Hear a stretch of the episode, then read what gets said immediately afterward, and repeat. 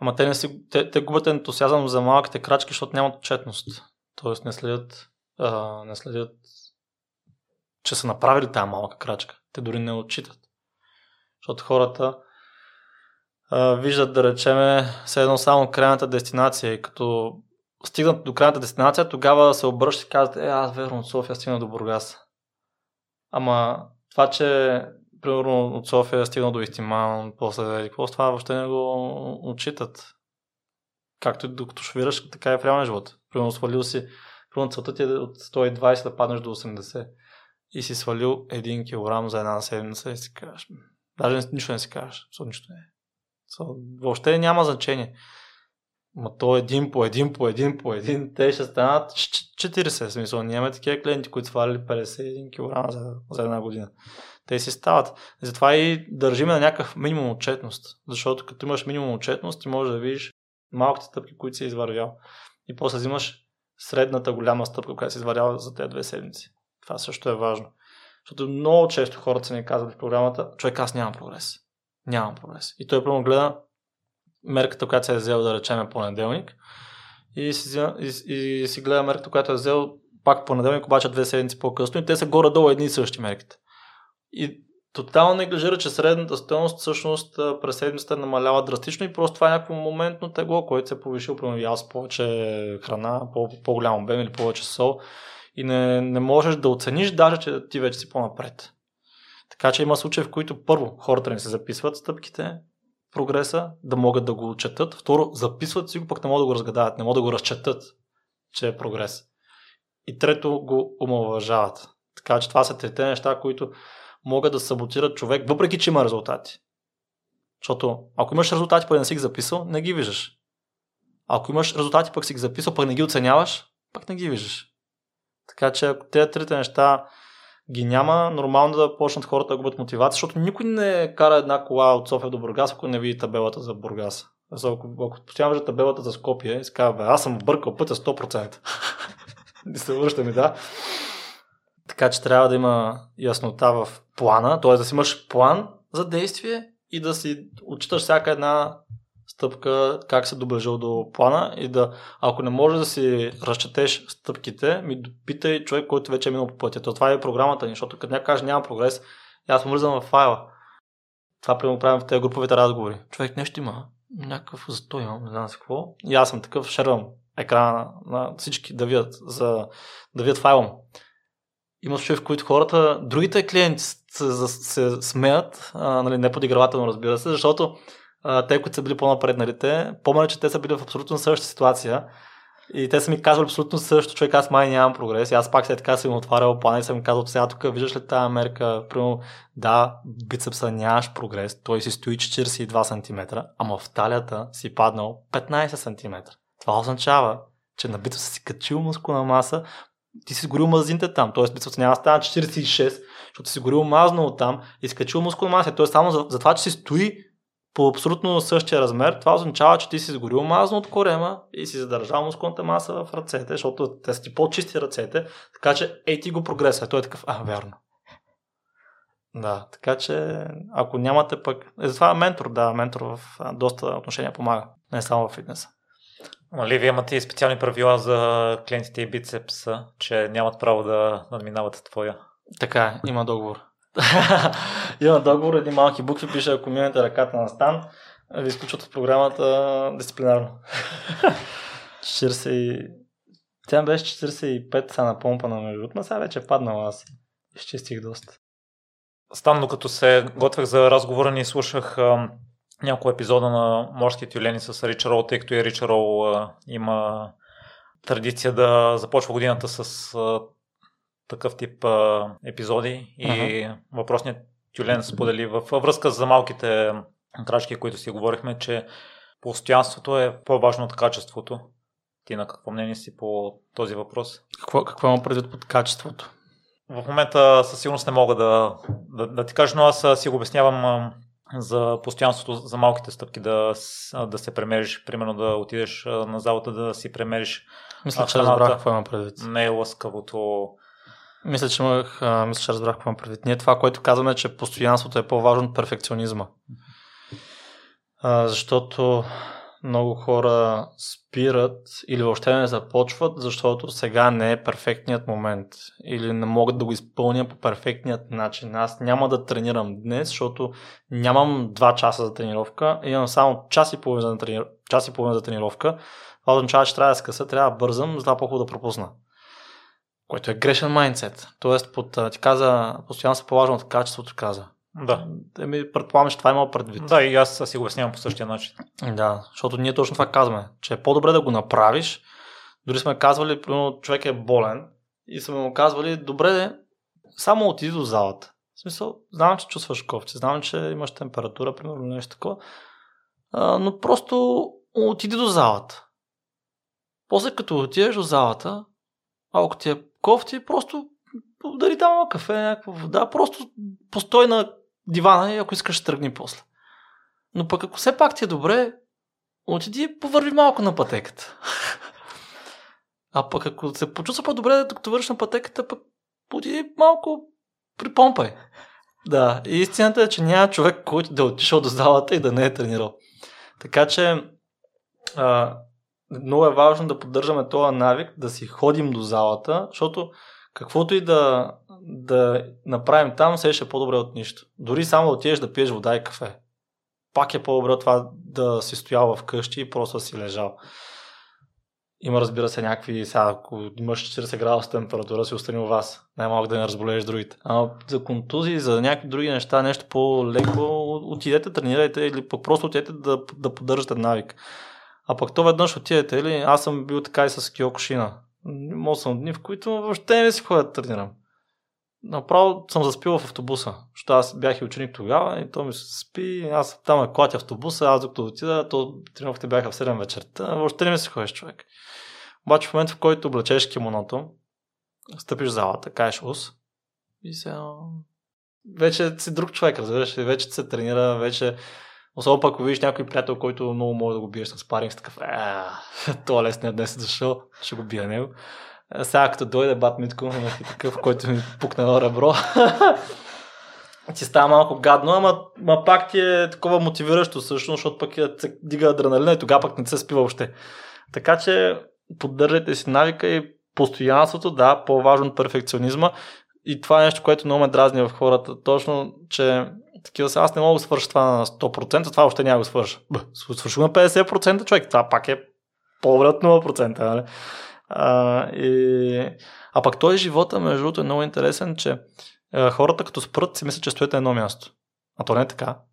Живота е като една хореща пътека. А ако спреш, отиваш назад, не стоиш на едно място. Така че ти, ако искаш да стоиш на едно място, дори тогава трябва да продължиш да вървиш. Като си на хореща пътека. Ако искаш да напреднеш, просто трябва да изпревариш хореща пътека. Трябва да бягаш или да вървиш по-бързо. Това е. Никога в живота нищо не е статично. Ако спреш, умираш. Имаме един такъв клиент, който това му е лафа, който спира, умира. Еми да, така е. Затова постоянството е по-важно от перфекционизма. Съгласен съм с този Navy SEAL, морски пехотинец. Аз и това не мога да... И той го сподели в епизода и аз малко не мога да го приема за себе си, че във всеки един ден перфектното ще ни е различно. Някой ден същите усилия, които са ни необходими да си извършим нормално тренировката. Да, това е нещо, което сме обяснявали нашите клиенти също. Да, сега ще го кажа как го обясняваме ние. Ние това, което казваме, защото те казват, аз не мога да дам 100% от себе си. Съм такъв, добре, дай 100%, които можеш днес, защото те пак са 100%. Тоест, ако днес... В принцип тренирам 2 часа. Ако днес мога да тренирам час само в залата и изкарам този един час, всъщност аз съм дал 100%, които мога да дам днес. Не е ли така? Мога да тренирам час и аз съм тренирал час, точно час. Тоест съм дал 100%, на които съм способен днес. 100% на които съм способен днес няма да са равни на 100%, които мога да дам утре. Утре мога да дам много повече. Така че и утрешните 100% да ми се равняват на днешните 50%, защото днес съм тренирал 1 час, утре ще тренирам 2.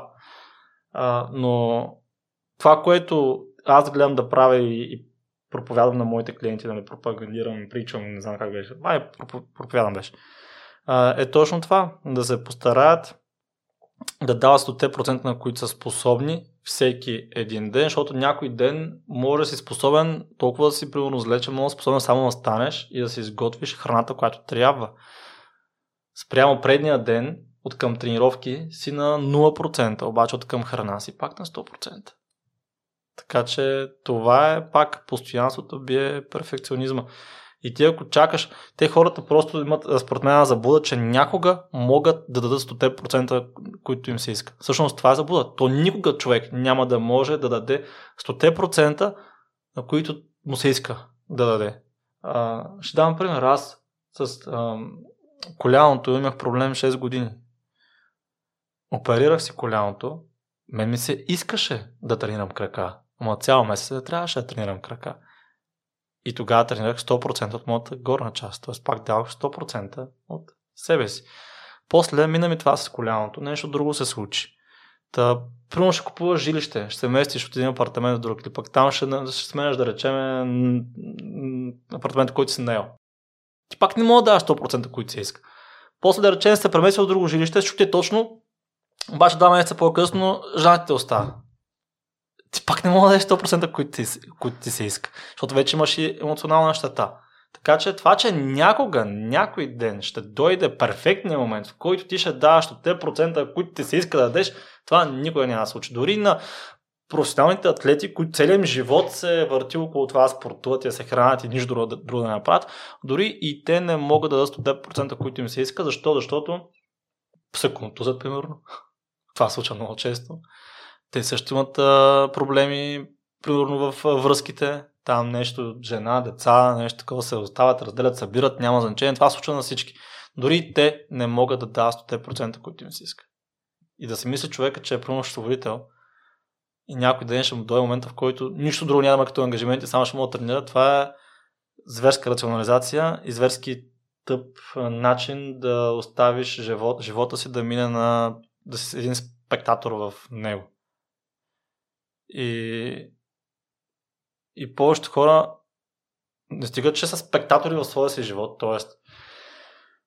гледат го отстрани как си минава и чака деня, в който ще мога да е 100% от себе си, ами гледат чужди животи, т.е. примерно гледат сериали, гледат филми, мотивират се от тези хора и не осъзнават обаче, че героят, който гледат във филма или там в сериала или в книгата, която четат, всъщност, той всеки един ден се променя. Всеки един ден е пред някакви предизвикателства, всеки един ден има някаква трудност пред него. И ако, да речем, той човек, който гледа този сериал, да си представи, че правят филм за него. Дали този филм ще му е интересен при положение, че героят на всяка една страница е един и същ. Всеки ден прави едно и също. Всеки ден той мисли едно и също. Този филм няма да е интересен, тази книга няма да е интересна. Тогава защо ще живеем живот по този начин? Не ги разбирам.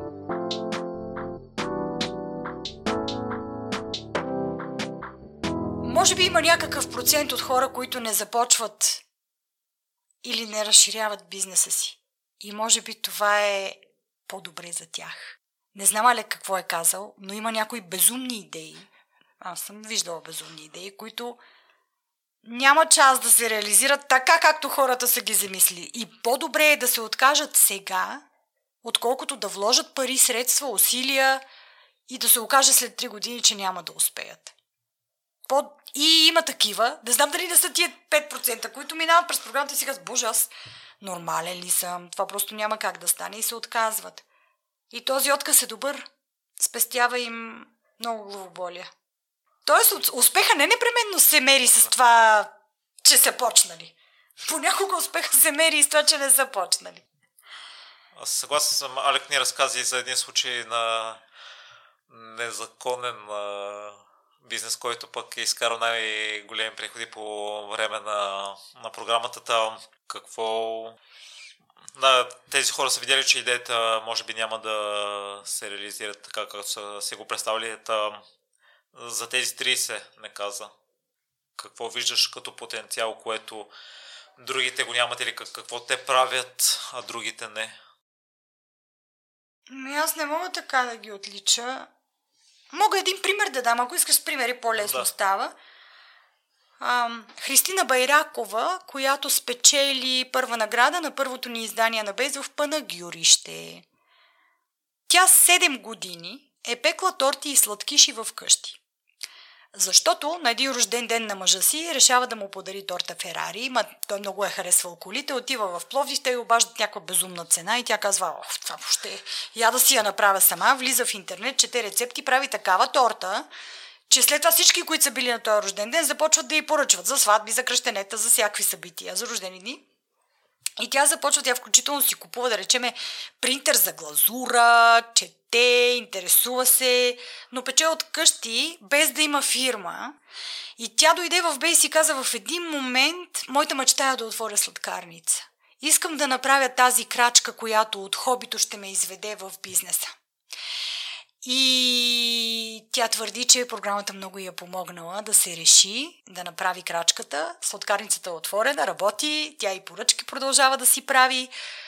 Едната пречка е била, че, да речем, тя не може да продава торти за рожден ден и да внесеш тая торта в детската градина, ако няма сертификат. И в момента се развива изключително добре. Тя казва: "Аз сутрин ставам в 4, вечер си лягам в 12 и съм най-щастливия човек на света." Тя... Какво ги отличава? Това, което в началото ти казах. Страст, любопитство и любов към това, което правят. Това ги отличава. Виждаш ли някоя обща грешка или някоя слабо място на проектите, с които си започнала и това, което като го пипнеш, примерно, тръгват напред?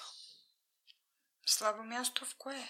Като отново да може с пример или общо най-често повтарящата се грешка, която предприемачите правят от това, което ти си видяла, Надя? Че се вторачват в идеята си, считат, че тя е най-добрата, дават ти аргументи защо е най-добрата, но ти много добре виждаш, че за потребителя тя не е най-добрата. За мен е важно да можеш да се адаптираш. Адаптивността е много важно качество, дори не само в предприемаческия свят, изобщо. И да умееш да се вслушваш в градивна и доброжелателна критика. Особено когато е градивна и доброжелателна. Обратна връзка, даже да не е критика. Да не се вторачваш в твоята собствена идея, която е най-добрата и няма се промени въобще никога, защото така. Това до някъде спада ли с лудостта и с наивността? Защото ако на Бориса си му казвала: не, няма да стане по Дунава, пробвай примерно в София да направиш затворена обиколка, няма да... Аз на Борис много неща му казвам. Аз това, което му казваме, няма да успееш сам. Това му казвам. Надявам се да се вслушва.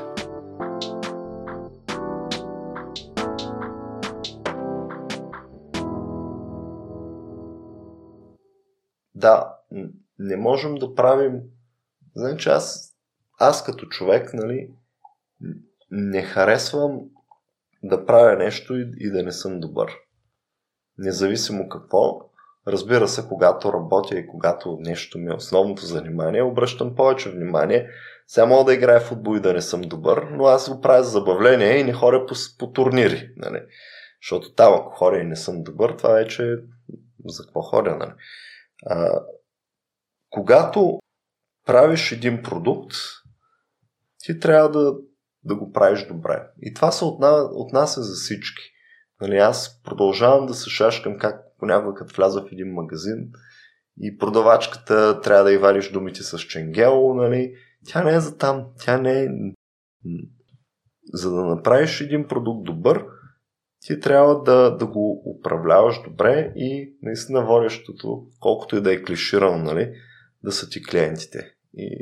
И това тръгва от философията на фирмата, от нейната фирмена култура, от там нататък хората, които работят вътре и начина, по който и правилата, защото виждал съм фирми, където това става с глоби, с, нали, насилие и така нататък. Нали, следят ги, наказват ги и така нататък.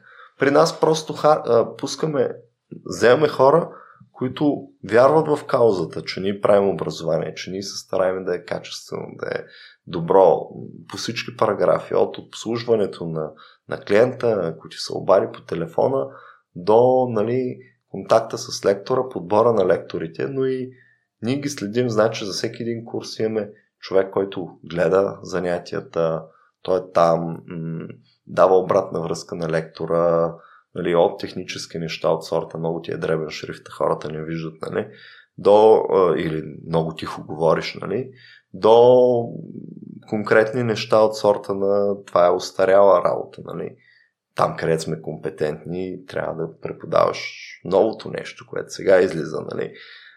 Всички тия неща ние ги следим с обратни връзки, анкети и наистина много-много усилия полагаме на това първо да имаме добри процеси, за да може да гарантираме, че всички курсове се правят по един и същи начин и не стават гафове и фалове и т.н. И второ, да събираме непрестанно обратна връзка от всички по веригата, за да сме добри. И когато има проблем с лектор, т.е. примерно има оценка под 5,50 от по 6-балната, това за нас почва да е проблем. Не дай си Боже да има 4,50 или нещо, смисъл, то по-надолу не може да се случи.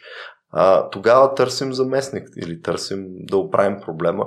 Включително и аз съм ходил да замествам. Персонално имахме такъв случай преди 1-2 години, където не можахме да мерим заместник лектор и аз в понеделник е оригиналния лектор, сряда съм аз.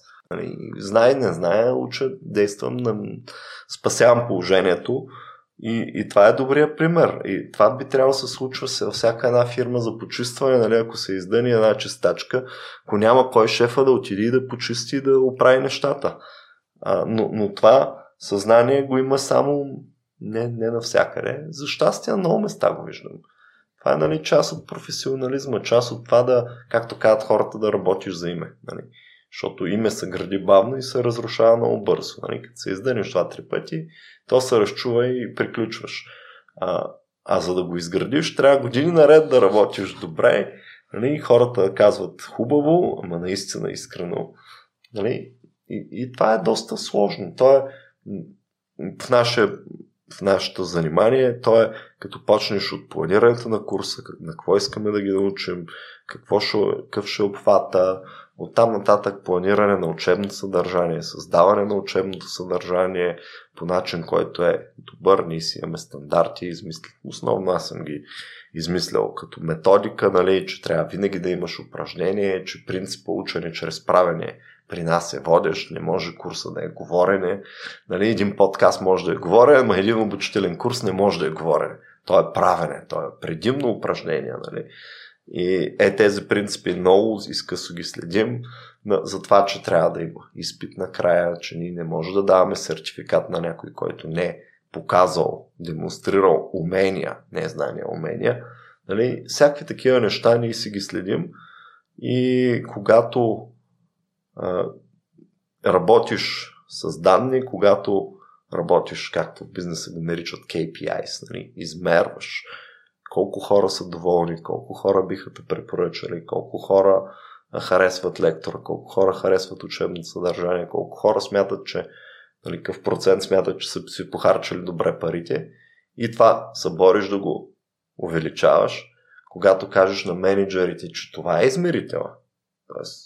колко са доволни хората е измерител за тяхното възнаграждение, това са правилни системи за мотивация. Има фирми, в които грешат, Има фирма, в която казват продавай максимално. Да, ти продаваш максимално, ама в един момент, ако не може да изпълниш това, което си продавал, почваш да гърмиш и трябва да се внимава, но мисля, че сме оцелели явно добър модел, щом успяваме да скалираме. Вярно е, че и пазара е благоприятен, т.е. оцелили сме ниша, оцелили сме правилния момент, оцелили сме в началото и някакви правилни хора, които въобще сме го стартирали, и това е много важно. Аз, например, това ми е 3-тия път, в който се опитвам да направя софтуерна академия. Софтуерни ми е 3-ти опит. Първият ми беше не чак толкова успешен, защото може би не бяха най-подходящи съдружници, може би не бяхме натрупали опит в този момент. Втория път влязох в голяма корпорация в Телерик, нали? Там се научих на много неща и получих страшна подкрепа, но концепцията на Телерик, нали, беше различна. Беше да се правят обучения за вътрешни хора, по-малки групи, с по-високи умения, по-интензивно. Аз искам да направя нещо, което е достъпно за всички, с кауза. Максимален брой хора да влязат в тази индустрия, да живеят добре, да я развиват, България да порасне, да стане водеща страна, Силициевата долина на Европа и т.н. И това да промени цялото общество и всъщност всички живеем по-добре. Нали? Някаква така идеалистична кауза, която заради това, че правиш нещо хубаво, се оказва, че може да изкарва и пари. Тия пари пък ти дават една устойчивост, да си вземеш кадърни хора в екипа, да си развиваш нови проекти, нови направления, нали? И така, когато правиш нещо хубаво, нещо добре, нещо полезно, то се оценява и расте.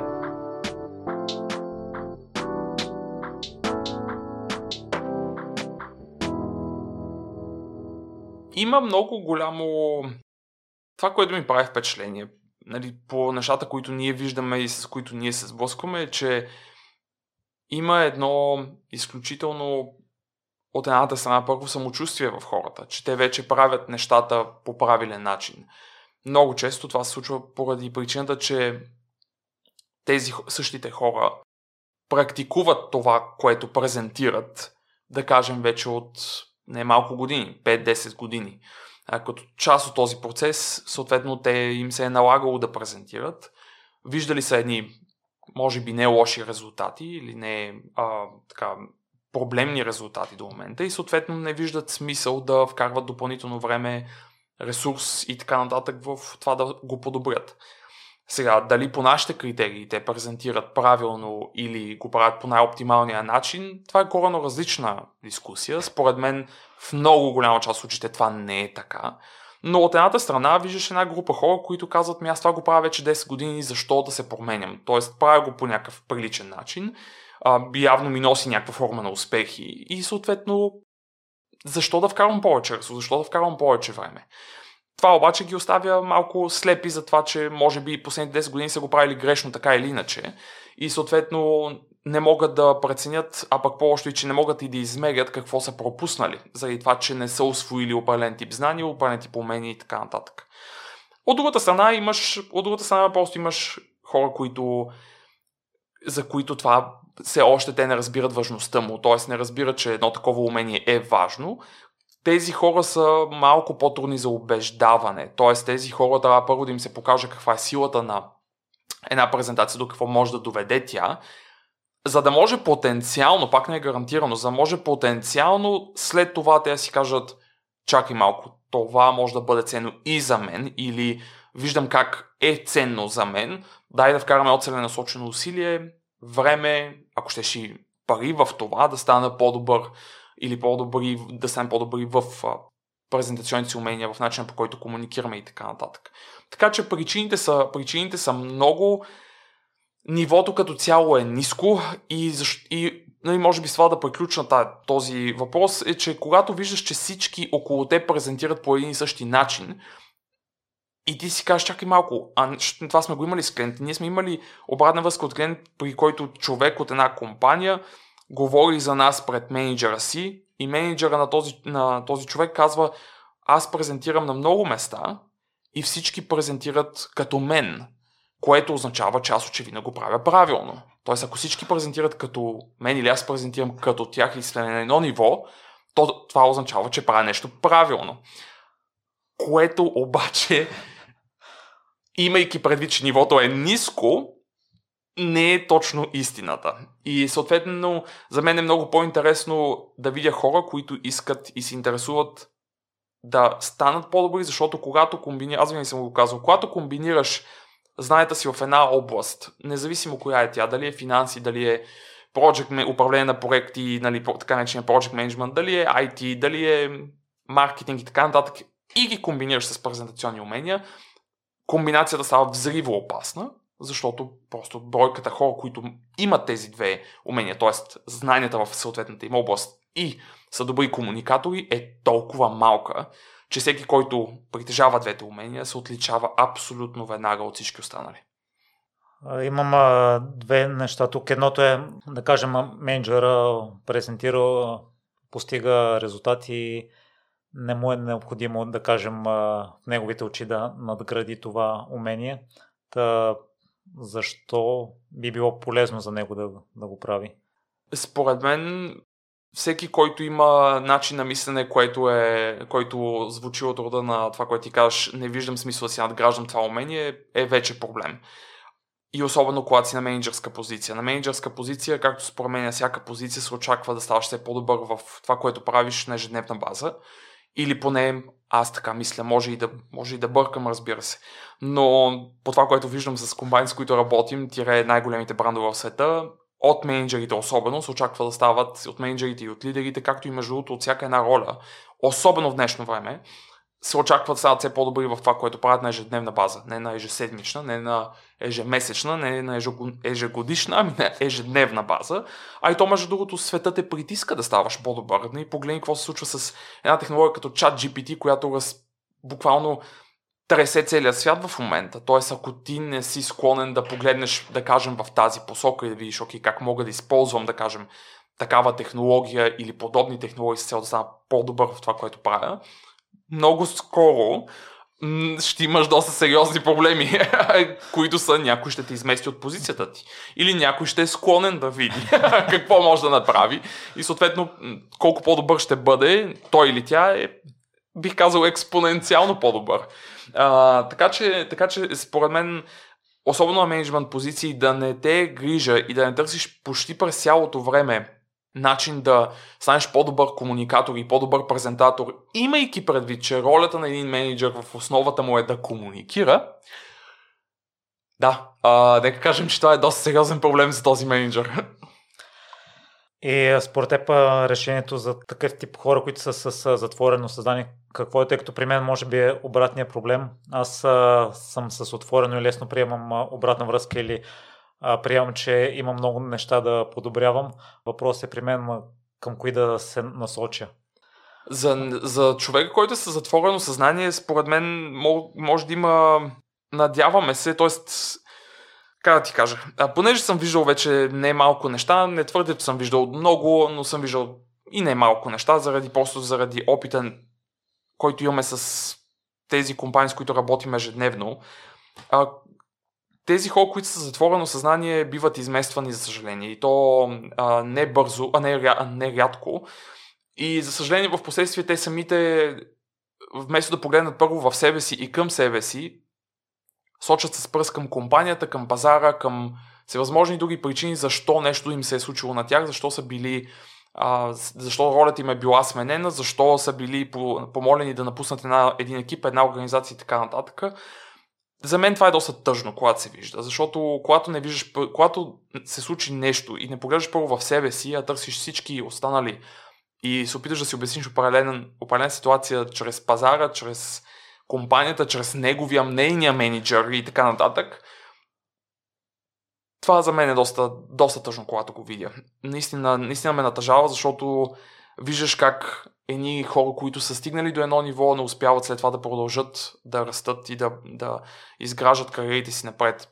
Различни хора ги мотивират различни неща в различни моменти, както се казва, но за мен лично е просто тъжно да видиш нещо подобно. Така че за хората, които са затворен начин на мислене, според мен презентационните умения са най-малкият им проблем. Тоест, за мен такъв тип хора трябва първо да погледнат вътре към себе си и да видят какви са те като такива и да видят как борят сложни ситуации, как борят сложни моменти, как решават и какви действия предприемат, за да стават по-добри в това, което правят. Защото, отново, според мен почти няма организация в момента или организациите, за които ние си говорим и твоите слушатели уважават или искат да бъдат част от, не са компаниите, за които седят статични. И когато искаш да работиш за един топ бранд, не можеш да очакваш статичност по никакъв начин. За да не се получава статичност, трябва да има движение, за да има движение, трябва да има развитие. И оттам всеки, който не иска да се развива, съжалявам, че ще го кажа, но той или тя просто няма място в такава организация. И немалко организации, между другото, имат механизми, с които правят така, че хората, които не искат да се развиват, просто напускат организациите. И от това, което си видял, Боби, коя може да е първата стъпка за такъв тип хора? Според мен ако говорим за контекста на една немалка организация, понякога според мен мениджъра на този човек трябва да направи, може да направи, не казвам трябва, но може да направи първата стъпка. Когато имаш един екип от хора и виждаш, че някой в екипа има конкретен казус, т.е. не иска да учи или не вижда, че трябва да става по-добър в нещо, според мен мениджъра на такъв човек или лидера на един такъв екип трябва да направи потенциално една първа крачка, да помогне на този човек да си отвори съзнанието за един друг свят, който може би съществува някъде около него или около нея. Така че ако става въпрос за човек, който работи в една конкретна организация и продължава така дълго време да седи статично на една конкретна роля, бих погледнал всъщност и към компанията, и към менеджмента, и към лидершипа, т.е. и към лидерите на самата организация, да видим те какво правят по този въпрос. Ако си самичък, както се казва, и се опиташ сам да правиш нещо, по-скоро трябва да чуеш такъв тип подкасти и такъв тип неща и да разбереш, че ако си мислиш, че знаеш нещо и няма какво повече да научиш в една конкретна тематика, дори тази тематика да е твоята тематика, вече имаш проблем. Тоест няма човек на света, който знае всичко за една конкретна тематика. Камо ли да знае всичко за повече от една. Присъствал съм в технологичния бранш, когато бях в технологичния бранш на конференция, на която един човек заяви много смело пред цялата публика от също толкова компетентни технологични хора, че той познава една технология напълно и знае абсолютно всичко за нея. И това, което се случи като резултат, е, че цялата зала сякаш изгуби доверието в този човек. Тоест ти виждаш как един човек просто губи репутацията си, реномето си заради едно такова изказване, което е просто нелепо. Не можеш да знаеш една технология и да знаеш цялата технология наизуст. Такова нещо не съществува. Ситуациите, сценариите, в които, да кажем, можеш да използваш една технология, са неограничени. И следно да твърдиш, че знаеш това и че си направил всяко едно от тези неща, просто граничи с абсолютна лудост.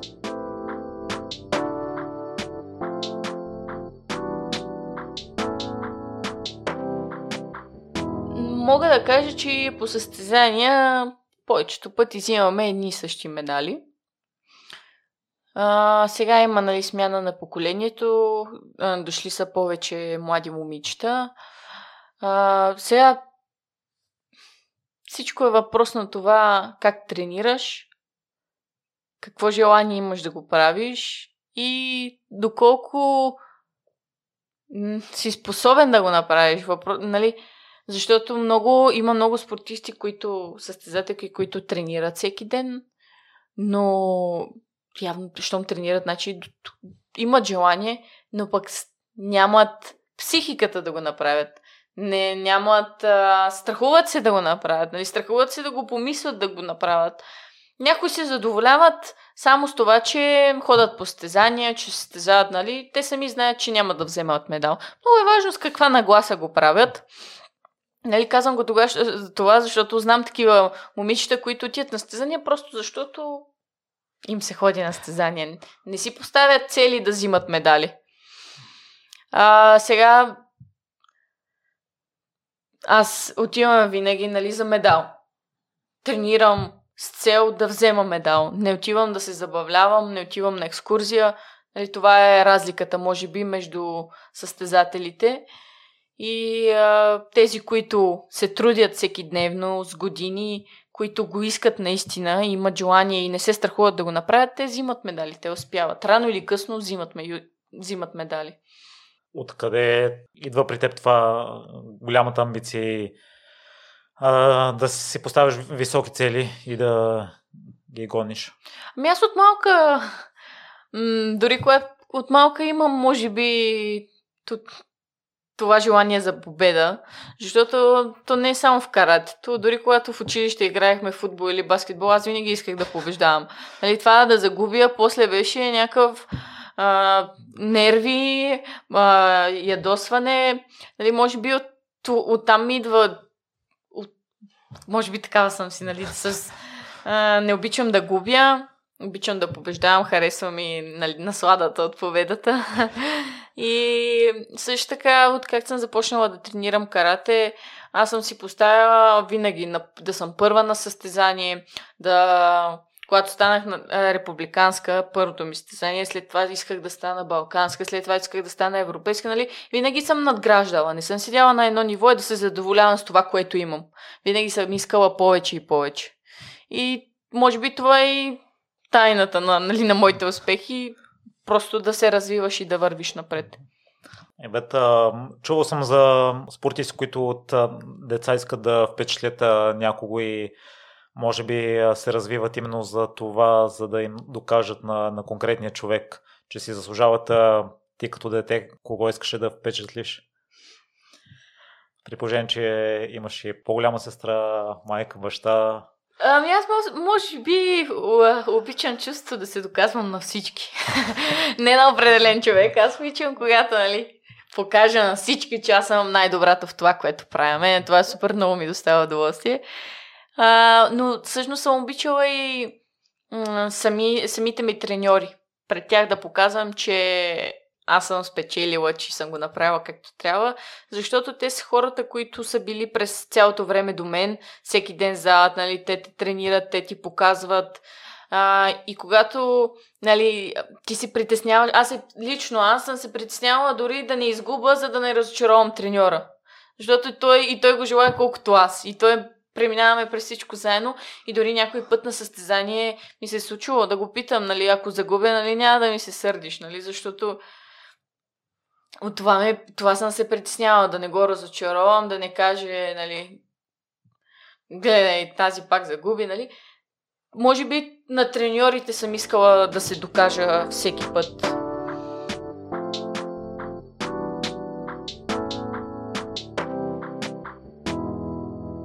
Емоционална интелигентност е едно сравнително ново понятие.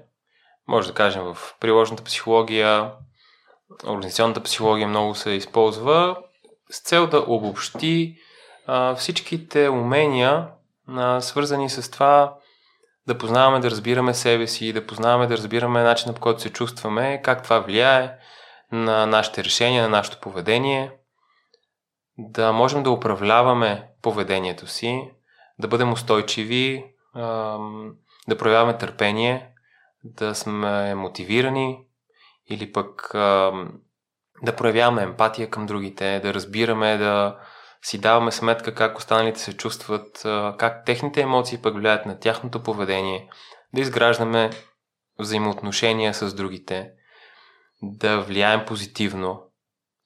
И така, изброявайки, може би и ти, и слушателите си дават сметка, че емоционална интелигентност в този смисъл е всичко. Тоест, това е едно понятие, което е доста изкуствено.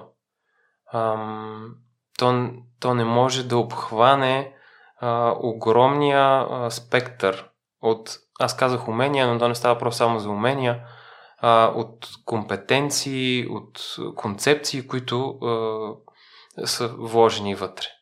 Както казва един колега, Слави Стоев, емоционалната интелигентност е по-скоро един бранд. Бранд, който наистина стана много актуален и всъщност най-простичкият начин да го обозначим е да кажем, искаме да създадем интелигентен баланс между разум и емоция. Тоест, хем да сме така добри в това да познаваме, да оценяваме, да знаем, но и да чувстваме, да изпитваме, да преживяваме. И наистина този баланс между разум и сърце, той е вечна тема и в психологията, и в живота. В много от съвременната литература, за съжаление, се подхожда към темата изключително опростенчески. Тоест на ниво техники, на ниво поведения. Разбира се, това не може да бъде така, тъй като емоционалната интелигентност е нещо толкова голямо, то се учи цял живот. Съответно, ако искаме и да работим върху него, е нещо, което предполага много сериозна вътрешна работа, много сериозна инвестиция на време и усилия. Ако мога да дам един последен пример, той ще бъде от така Даниел Голман, който може да кажем, че е така бащата на емоционалната интелигентност, човека, който въвежда този бранд понятие. Той чрез това понятие се опитва да си отговори на следния въпрос. Защо едни хора успяват, а други се провалят? Макар че формално коефициентът им на интелигентност е еднакъв. Защо хора, които имат еднакъв успех в училище, например, или еднаква диплома, или формално еднакви умения, които някакви тестове за умения могат да измерят, са устойчиви, щастливи, влиятелни, а други могат да са нещастни, неустойчиви и изолирани. Защо и как всъщност, кои са тия фактори, които определят това е, макар и да сме с формално еднакви умения, твърди умения, както се казва в теорията, всъщност да постигаме различни резултати. И всичко това може да кажем, че е емоционална интелигентност. Тоест може да си представиш, това е малко като да умението да живеем, умението да преживяваме, умението да сме щастливи. Огромно е. Да, от нещата, които описам, наистина е така и... Аз попаднах на един клип на Джордан Питърсън в YouTube и той сподели, че не съществува такова нещо като емоционална интелигентност. Само по себе си не. Просто той е комплекс от много, както казах, концепции и умения. Не е такава хомогенна концепция, която може да разгледаме просто и да кажем това е. Както не може да кажем какво е умението да живеем щастливо, например? Какво е това? Има ли такова нещо? Има ли такова умение? Нали? Може би сме го чували някъде да се използва по този начин, но едва ли можем да кажем какво това означава. Така и с емоционалната интелигентност, предвид, че емоциите сами по себе си са толкова много, толкова различни, по толкова различни начини ни влияят, по толкова различен начин се формират, ние самите личностно и поведенчески сме толкова различни, така и емоционалната интелигентност просто е нещо много пъстро, за което може да си говорим все пак. То може да бъде така разкостено, може да бъде разделено на да ги наречем компетенции, т.е. групи от умения. И ако ми позволиш, мога да направя така една основна рамка, един скелет. Теоретиците на емоционалната интелигентност говорят за, разбира се, много важно тук да кажем, подходът винаги е отвътре навън, от мен към другите.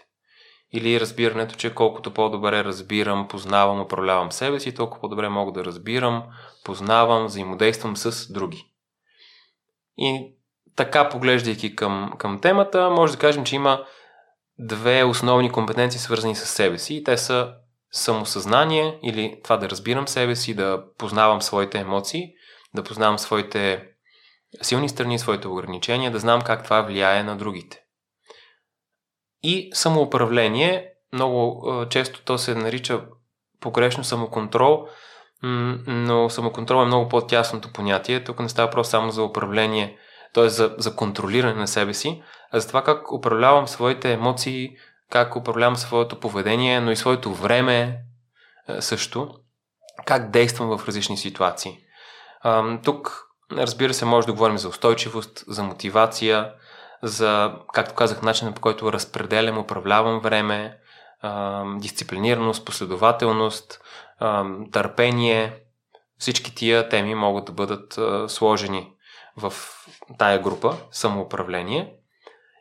И втората така група, свързани с взаимодействието с другите, първата отново е познавателна. Разбиране на другите, емпатия към другите, познаване на другите, техните емоции, състояния, поведения, настроения. И втората голяма компетенция е свързана вече с активното взаимодействие с другите.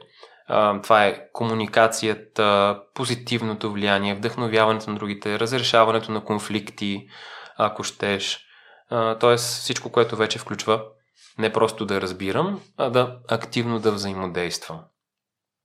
Това са така четирите основни: самосъзнание, самоуправление, разбиране на другите, емпатия и взаимодействие с другите. Управление на взаимоотношения също може да го срещнат хората. Разбира се, около това много други теми, като например управление на конфликти, управление на лична мотивация или самомотивиране, както може да го видим в някои книги. Много интересна темата за автентичността или какво е истинското аз, какво е имитираното, манипулираното. Много интересна тема, все по-актуална, също става за така наречената емоционална разсъдливост или начина, по който вземаме решения. Грамотното такова е когато вземем предвид не просто фактите, данните, а когато вземем предвид и емоции, и преживявания.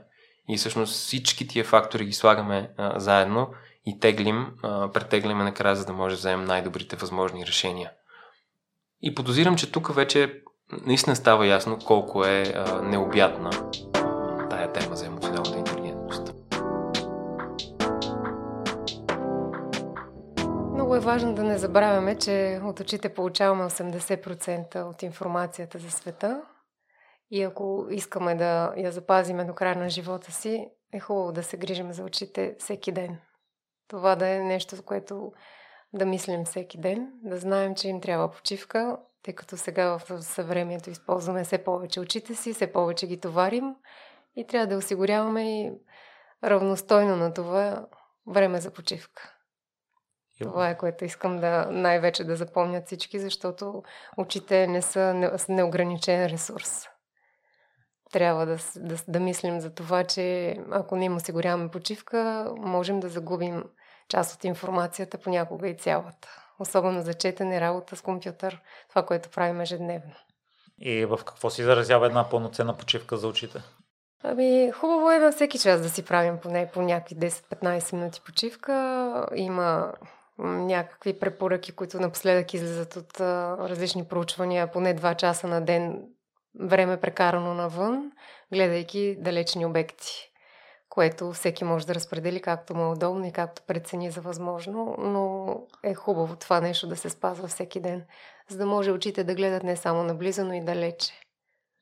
Тъй като еволюционно от гледане на далече сме преминали от гледане само наблизо и започваме да губим остротата на зрението за далече. Това, Галя, в натовареното ежедневие е ли малко невъзможна задача всеки ден да отделиш по 2 часа? Сигурно е така, но при добро желание и при концентриране върху това да осигуряваш някакво време за почивка, особено когато времето е хубаво, смятам, че всеки може да го направи или да се опитва, ако не всеки ден, поне все по-често да го прави. Това не означава гледане на телевизия или някакъв екран, а излизане навън и гледане надалече. Някакви спортове също, които са свързани с, примерно като тенис, баскетбол, волейбол, всички тези спортове, прекарани навън време, прекарани навън колоездене, други спортове, винаги благоприятстват това ние да се концентрираме погледа си само за далече и да се опитваме да фокусираме далечни обекти. Това дава нужната релаксация на мускулите, които фокусират цял ден само наблизо и осигурява по-дълго време възможност на мускула да е в тонус и дълги години да ни служи. Изхабявайки неговия капацитет в годините, започваме да ставаме все по-късогледи, все по-трудно виждаме задалече и се преминава в някакви вече рефракционни аномалии или развитие на диоптри. Другото, което слушах от твоите интервюта е, че дори да си затворим очите за няколко минути. Също е вариант, да. Също е вариант. Така отпускаме мускула, той не е фокусиран в някакъв обект и възможно той да бъде релаксиран и като всеки мускул в човешкото тяло и мускула, който фокусира за близо или акомодира, това е свойството за фокус на близо, има нужда от почивка, има нужда от релаксация. И ако не искаме да претоварим някой мускул, ние знаем, че той трябва да почива, да му осигурим време за работа и време за почивка. Не трябва да забравяме, че в очите също е един от най-активните мускули в човешкото тяло и най-използваните. Така че това е цилиарния мускул, той фокусира наблизо, прави акомодацията, с него използваме така наречения зум и трябва да се опитваме да му даваме възможност да почива. Той не боли, но в един момент отказва. И това е хубаво на теория, Галя. Твоята дневна рутина за грижа за очите?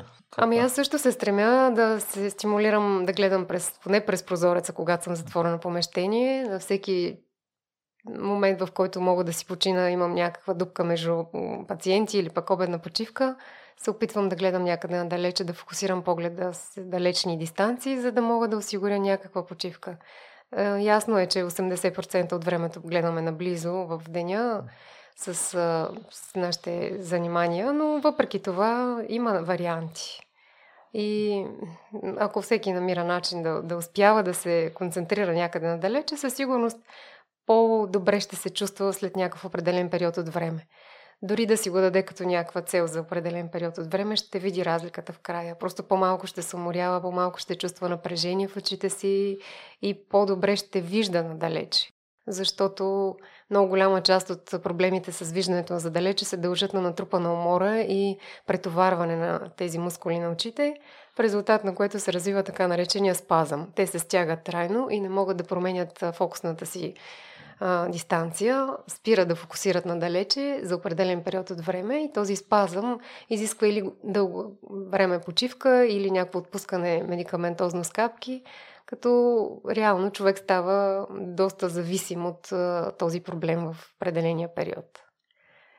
Така че доста от пациентите виждам, че са запознати с това, или ми се е случвало, или са чували, получават спазъм на мускула на окото, който фокусира и спира да могат да виждат ясно задалече. Аз мисля, че при мен съм го забелязал, ми се появява много рядко.